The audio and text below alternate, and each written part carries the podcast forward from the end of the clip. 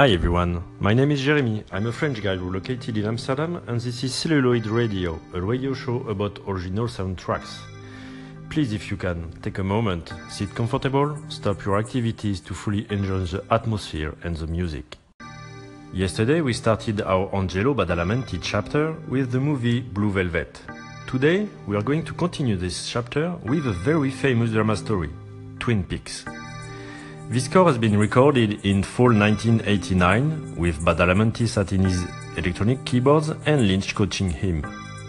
In 20 minutes, these two guys created one of the most famous TV themes. You just wrote 75% of the score, Lynch said.